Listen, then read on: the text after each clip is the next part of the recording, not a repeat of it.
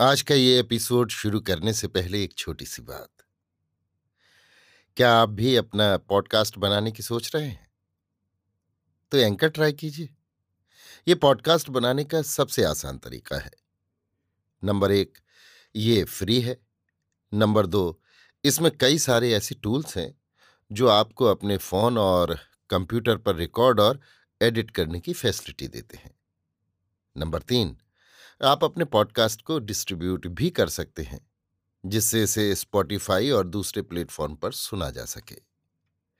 तो डाउनलोड कीजिए free anchor app या विज़िट कीजिए एंकर डॉट एफ़ पर अपना पॉडकास्ट स्टार्ट करने के लिए। ये तो थी एक छोटी सी जानकारी, और अब शुरू करते हैं एपिसोड का सिलसिला। तो आज के एपिसोड में लीजिए सुनिए। रविन्द्रनाथ टैगोर के लिखे उपन्यास, चोखेर बाली के हिंदी अनुवाद, आँख की किरकिरी का दूसरा भाग, मेरी यानी समीर गोस्वामी की आवाज़ में। लड़की देखने जाने की बात महेंद्र तो लगभग भूल ही गया था, किंतु अन्नपूर्णा नहीं भूली। उन्होंने श्याम बाज़ार लड़की के अभिभावक ताऊ को चिट्ठी लिख दी और उसमें उन्होंने लड़की देखने का दिन भी तय कर दिया। महेंद्र ने जब सुना कि चाची ने लड़की देखने जाने का दिन भी तय कर दिया है, तब उसने चाची से जाकर कहा, इतनी जल्दी क्यों कर डाली चाची? मैंने तो अभी बिहारी से कहा भी नहीं। अन्नपूर्णा ने कहा, ये क्या बात महेंद्र? ये कैसे हो सकता है? अब अगर देखने नहीं गए तो वे क्या समझेंगे अपने मन में? महेंद्र ने बिहारी को बुलाकर उससे सब बात कह दी। फिर बोला, चलो तो सही, पसंद नहीं आई तो कोई ज़बरदस्ती तो लाद नहीं देगा। बिहारी ने कहा, सो मैं नहीं कह सकता। चाची की बहनोत को देखने के बाद पसंद नहीं कहना मेरे मुँह से नहीं निकलने का। महेंद्र बोला, ये तो और भी अच्छी बात है। बिहारी ने कहा, किंतु ये तुमसे बड़ा बेजा काम हो गया महेंद्र भैया। अपने को हल्का रखकर दूसरे के कंधे पर ऐसा बोझ लादना तुम्हारे लिए उचित नहीं हुआ। अब चाची के मन को चोट पहुंचाना अत्यंत कठिन होगा। महेंद्र जरा लज्जित और रुष्ट होकर बोला तो क्या करना चाहते हो? बिहारी ने कहा, जबकि मेरे नाम से तुम उन्हें आशा दे चुके हो तो मुझे ब्याह करना ही है। देखने जाने का पाखंड करना कोई मानी नहीं रखता। बिहारी अन्नपूर्णा की देवी के समान भक्ति करता है। अंत में अन्नपूर्णा ने खुद बिहारी को बुलाकर कहा, ये कैसे हो सकता है बेटा? लड़की बिना देखे ब्याह करोगे? नहीं, ये हरगिज नहीं होगा। लड़की पसंद न आई तो मैं तुम्हें हरगिज ब्याह न करने दूँगी। मेरा ये प्रण रहा। निर्धारित दिन भी आ गया। महेंद्र ने कॉलेज से लौटकर माँ से कहा, माँ, मेरा वो रेशमी कोट और ढाके की धोती तो निकाल दो। माँ ने कहा, क्यों? कहाँ जाना है? महेंद्र ने कहा, ज़रूरत है तुम निकाल दो ना, पीछे सब बता दूँगा। महेंद्र से जरा कुछ सज धज किए बिना न रहा गया। दूसरे के लिए होने पर भी लड़की देखने के प्रसंग मात्र से यौवन धर्म अपने आप बालों को जरा संवार लेता है और दुपट्टे में जरा सुगंध भी छिड़क लेता है। दोनों मित्र लड़की देखने चल दिए। लड़की के ताऊ श्याम बाज़ार रहते हैं। नाम है अनुकूल चंद्र। खाते पीते खुश हैं और अपनी कमाई से उन्होंने कलकत्ते में बगीचा समेत तिमंजिला मकान भी बनवा लिया है, जो मोहल्ले में अपना सिर ऊँचा किए शान से खड़ा है। गरीब भाई की मृत्यु के बाद पितृमात्रहीन भतीजी को वे अपने घर ले आए हैं। लड़की की मौसी अन्नपूर्णा ने कहा था मेरे पास ही रहने दो। इसमें खर्च में कमी ज़रूर होती, किंतु साथ ही इज़्ज़त में जो कमी पड़ती, इसलिए वे राज़ी नहीं हुए। यहाँ तक कि मिलने जुलने के लिए भी लड़की को वे मौसी के घर नहीं जाने देते। अपनी मान मर्यादा के विषय में वे इतने कड़े हैं। लड़की जब सयानी हुई तो विवाह भावना यानी ब्याह की चिंता का समय आ गया। किंतु कठिनाई ये थी कि आजकल के जमाने में कन्या के ब्याह के विषय में यादृशी भावना यश सिद्धिर्भवती तादृशी का नियम लागू नहीं होता। भावना के साथ खर्च भी चाहिए। दहेज की बात छिड़ते ही अनुकूल प्रतिकूल हो उठते हैं। कहते हैं, मेरे अपनी लड़कियाँ भी तो हैं। मैं अकेला कहाँ तक क्या कर सकता हूँ? इस तरह दिन बीतते जा रहे थे। इतने में खूब सज धज कर कपड़ों में सुगंध लगाकर रंगभूमि में मित्र के साथ प्रवेश किया महेंद्र ने। चैत का महीना है। दिनांत में सूर्य अस्त होना चाहता है। दूसरी मंजिल का खुला हुआ बरंडा है।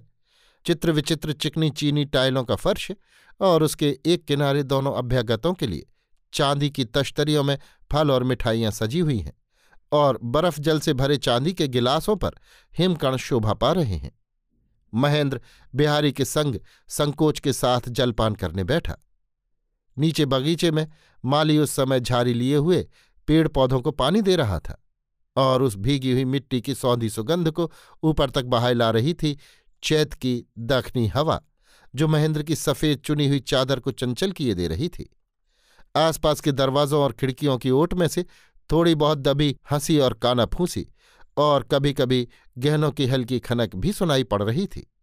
जलपान हो चुकने के बाद अनुकूल बाबू ने भीतर की ओर देखते हुए कहा, चुन्नी जरा पान तो लिया कुछ देर बाद बड़े संकोच के साथ पीछे का एक दरवाज़ा खुल गया और उसमें से एक बालिका न जाने कहाँ से, अपने सर्वांग में दुनिया भर की लज्जा लपेट कर हाथ में पानदान लिए अनुकूल बाबू के पास आ खड़ी हुई। अनुकूल चंद्र ने कहा, इतनी शर्माती क्यों हो बेटी? पानदान रख दो इन लोगों के सामने। बालिका ने झुककर कांपते हुए हाथ से पानदान अतिथियों के आसन के पास ज़मीन पर रख दिया। बरामदे के पश्चिम की ओर से सूर्यास्त की सुनहली आभा ने आकर बालिका के लज्जित मुखमंडल को और भी आरक्त कर दिया। और ठीक इसी मौके से महेंद्र ने उस कांपती हुई बालिका की करुण मुखद छवि को एक बार अच्छी तरह देख लिया।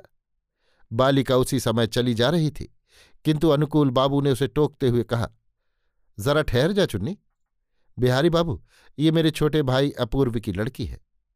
बाप बेचारा समय चल बसा। अब मेरे सिवा संसार में इसका कोई भी नहीं। इतना कहकर उन्होंने एक गहरी सांस ली और चुप हो गए। महेंद्र के हृदय पर दया ने आघात किया। अनाथा की ओर फिर उसने एक बार आँख उठाकर सार्थ दृष्टि से देख लिया। लड़की की उम्र कोई भी साफ़ साफ़ नहीं बताता था। आत्मीय स्वजन कहते, यही समझो बारह तेरह साल की होगी। अर्थात चौदह पंद्रह वर्ष होने की ही अधिक संभावना है। किंतु अनुग्रह पालित होने से एक प्रकार के कुंठित भीरु भाव ने उसके नवयवन को संयत और सवृत कर रखा था। आर्द्र चित्त से महेंद्र ने पूछा, तुम्हारा नाम क्या है?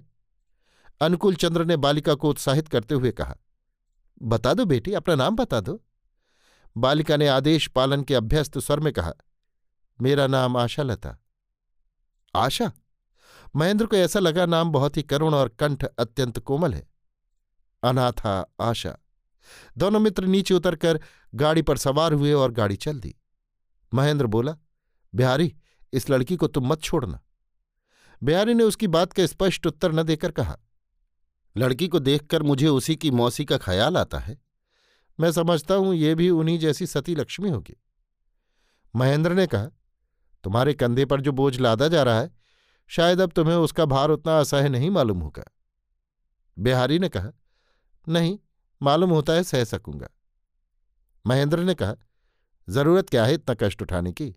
ना हो तो तुम्हारा बोझ मैं ही अपने कंधे पर लिए लेता हूँ। क्या कहते हो? बिहारी ने गंभीरता के साथ एक बार महेंद्र के मुँह की ओर देखा और फिर कहा, महेंद्र भैया, सच कह रहे हो? अब भी ठीक ठीक बता दो। तुम ब्याह करो तो चाची बहुत ज़्यादा खुश होंगी और फिर तो लड़की हमेशा उनके पास ही बनी रहेगी। महेंद्र ने कहा, तुम पागल हुए हो? ऐसा होता तो बहुत पहले ही हो जाता। बिहारी ने ज़्यादा आपत्ति नहीं की और वो अपने घर चला गया। महेंद्र भी सीधा रास्ता छोड़कर इधर उधर घूमता हुआ बहुत देर बाद धीरे धीरे घर पहुँचा। महेंद्र की माँ उस समय पूड़ी उतारने में व्यस्त थी और चाची अब तक श्याम बाज़ार से घर नहीं लौटी थी। महेंद्र अकेला निर्जन छत पर जाकर चटाई बिछाकर पड़ रहा। कलकत्ते की गगनभेदी अट्टालिकाओं के माथे पर उस समय शुक्ला सप्तमी का अर्धचंद्र चुपचाप अपना अपूर्व माया मंत्र विकीर्ण कर रहा था। माँ ने आकर जब खबर दी कि खाना तैयार है तो उसने कहा, यहाँ बड़ा अच्छा लग रहा है माँ, उठने को जी नहीं चाहता।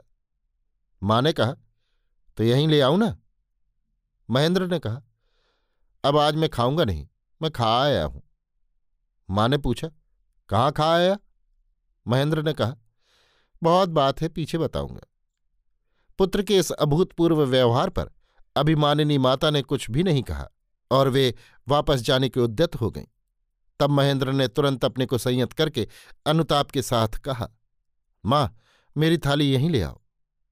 माँ ने कहा, भूख ना हो तो क्या ज़रूरत है? इस बात पर माँ बेटे में कुछ देर तक रूठने मनाने का क्रम चलता रहा और अंत में महेंद्र को दोबारा खाने बैठना पड़ा। अभी आप सुन रहे थे रविन्द्रनाथ टैगोर के लिखे उपन्यास, चोखेर बाली के हिंदी अनुवाद, आँख की किरकिरी का दूसरा भाग, मेरी यानी समीर गोस्वामी की आवाज़ में।